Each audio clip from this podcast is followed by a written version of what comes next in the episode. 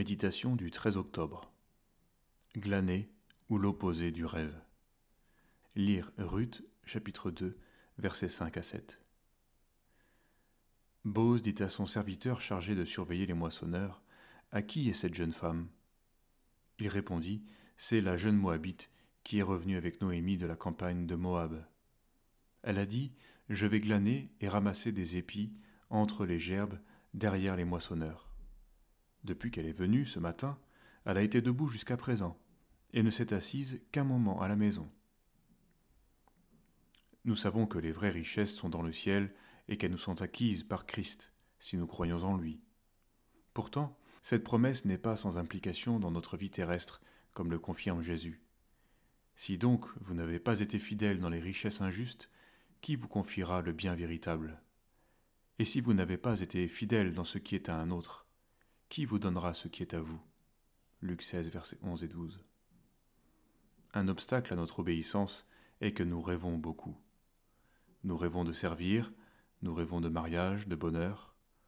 Beaucoup de filles aimeraient bien être cette Ruth qui plus tard s'allongera au pied de Bose une nuit sous les étoiles dans les champs. C'est si beau et si émouvant.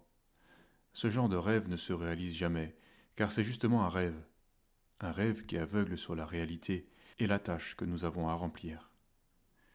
J'avais personnellement une grande peur, que Dieu me demande de faire des choses compliquées, comme partir au bout du monde pour accomplir des tâches dont je n'étais pas capable.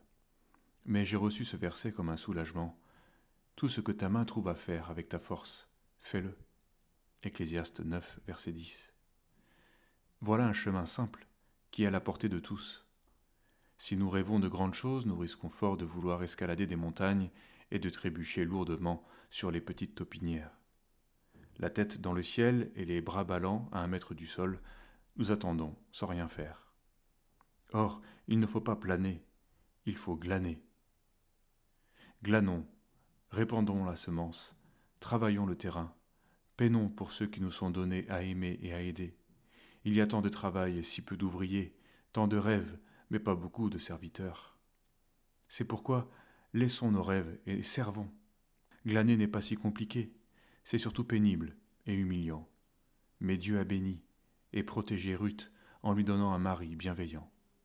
C'est pourquoi, lorsque notre ministère ou notre travail nous conduit à transpirer et à peiner, nous donnant l'impression que notre humble tâche nous ferme le chemin et nous prive d'avenir, souvenons-nous de Ruth, la Moabite.